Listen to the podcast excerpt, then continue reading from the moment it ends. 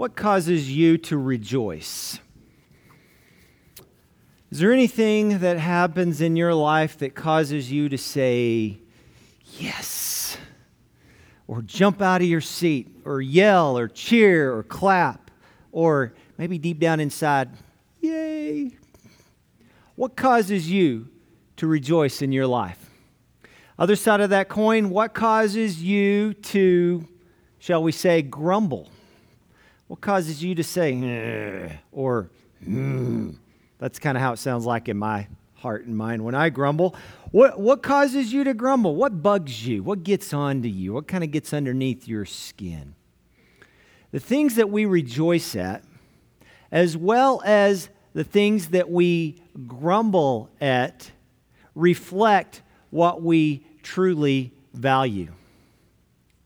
If you value something, that you will rejoice when that goes in the way that you value it and it will cause you also to grumble if it goes against uh, the way you want it to go. It's, it's really two sides of the same coin rejoicing and grumbling.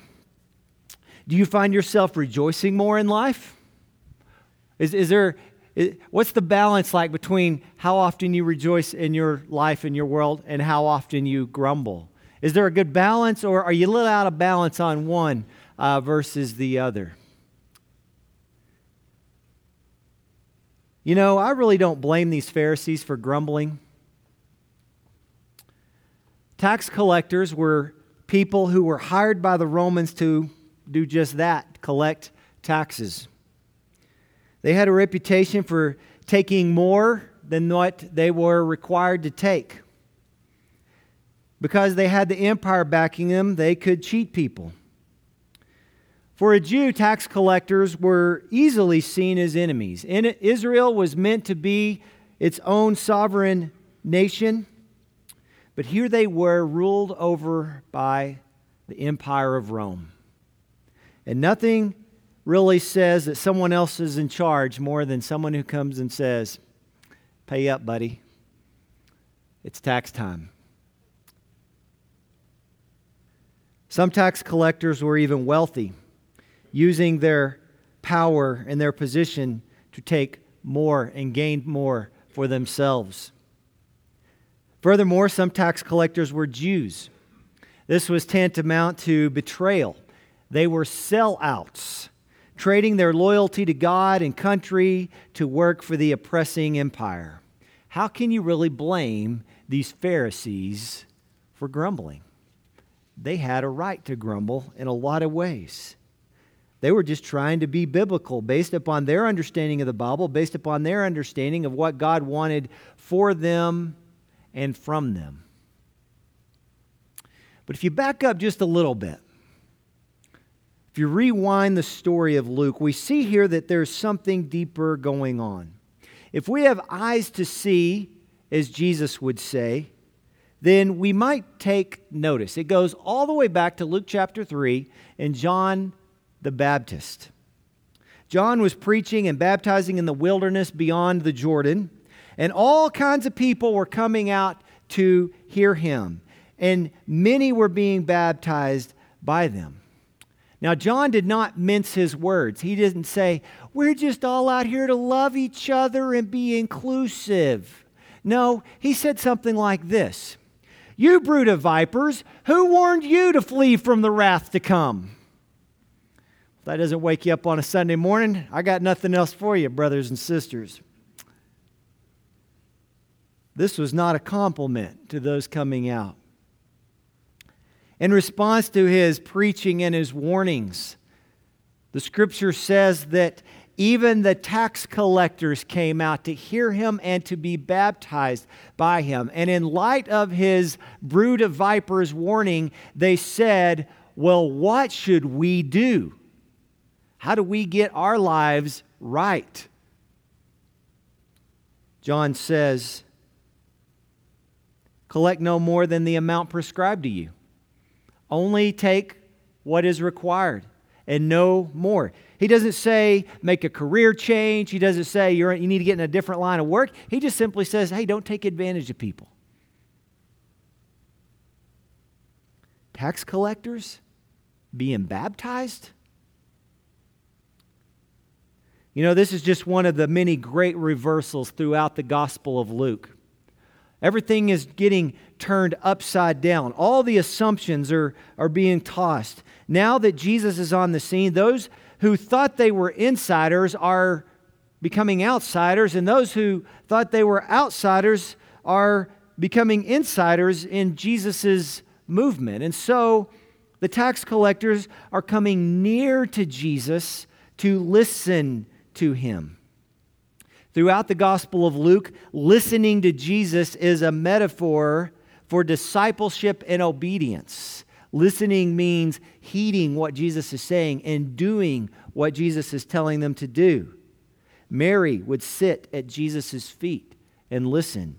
Others would listen to his word and to his teaching. Jesus even says that anyone who hears and does his words is his true family. This great reversal of outsiders and insiders actually reveals what the Pharisees value. Their grumbling in response to it shows just how far off course the nation of Israel has gotten.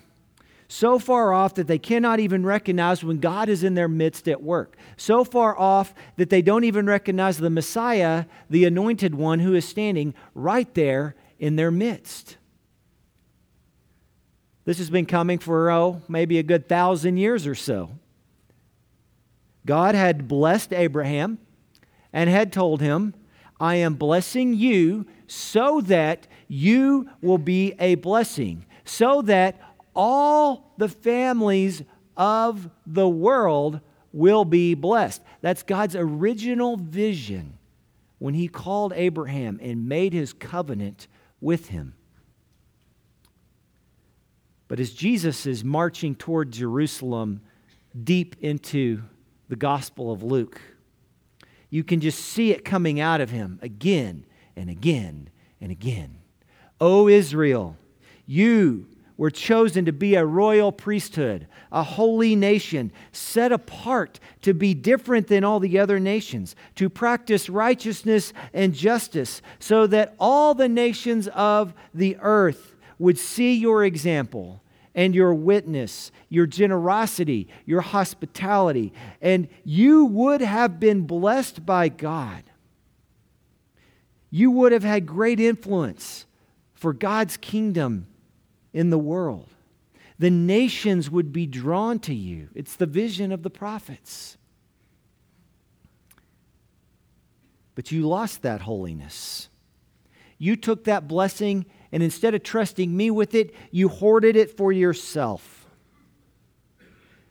You were raised up to be a light to the nations, a means through which God would draw people unto himself, but you kept people away for so long.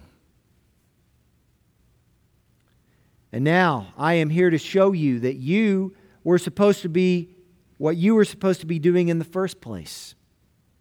Jesus is saying, I'm here to show you the real kingdom of God, not the kingdom you think it's going to be, but the, the real kingdom. People are being drawn near. People are repenting of their sins. They're changing their ways and their life in light of Jesus. They're listening and obeying Jesus' teaching. Jesus is simply embodying what God wanted Israel to live out all along. And what Jesus is embodying, and how different that is than what Israel actually has become, is manifested in the difference between the celebration of the angels in heaven and the grumbling of the Pharisees. The value systems have gone their separate ways. And what is Jesus saying about these outsiders becoming followers and disciples?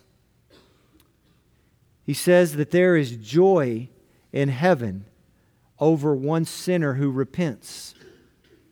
They are repenting, they are changing their ways in their lives, and heaven is rejoicing.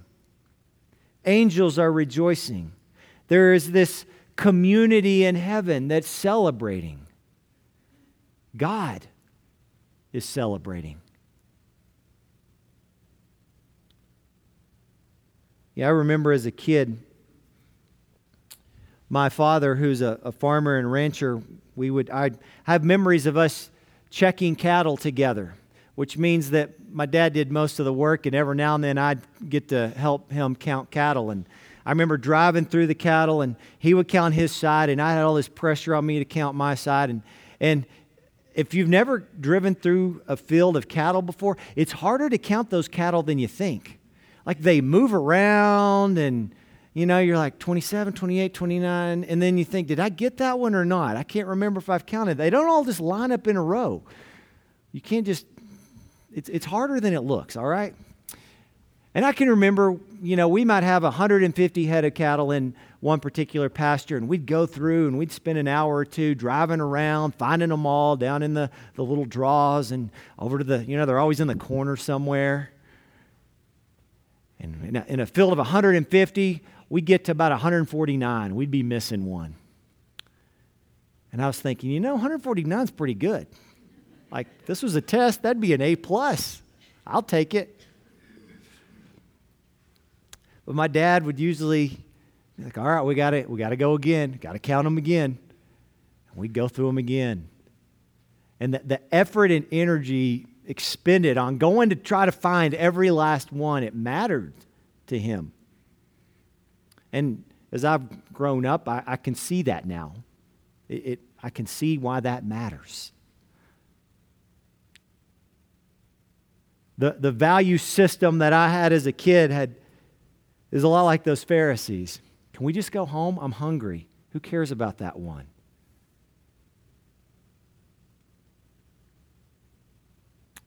I think in the same way, God cares about everyone. Jesus is really saying that. What shepherd doesn't leave behind the 99 and go seek out that one? What woman doesn't sweep the house? This is the God that we have come to worship today as a God who seeks out people. He searches for people. He longs for people to come back, and he celebrates, not grumbles, but celebrates when people return to him.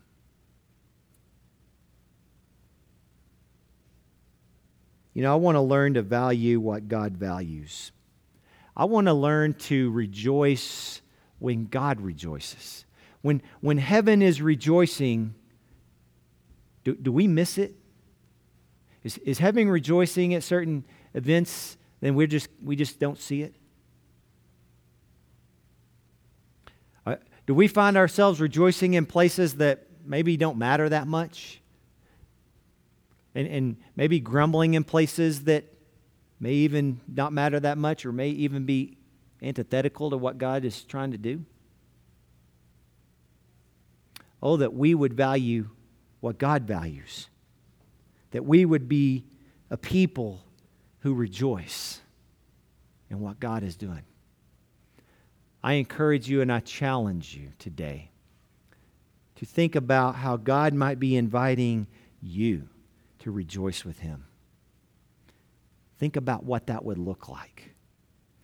What would have to happen in your life or in the life of those that you know, or maybe even those that you don't know, for you to join in with heaven in rejoicing. Let us pray.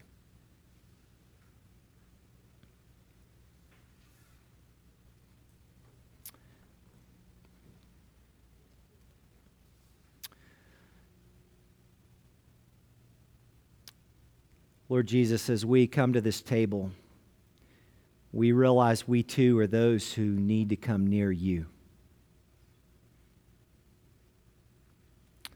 We realize that we might be that one lost sheep or that lost coin.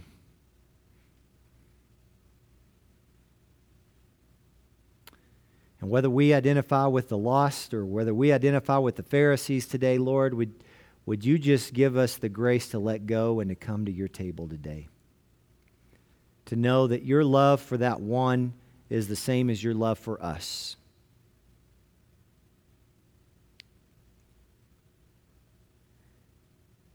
Show us, Lord. Help us to receive that.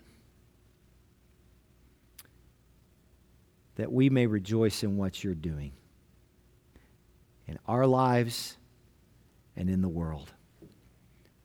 Whoever the tax collectors are for us, whoever the sinners are in our world, would you give us a heart to truly see through to the depths of who you've made people to be and become? We love you, Lord. Come and show us your ways today. Amen.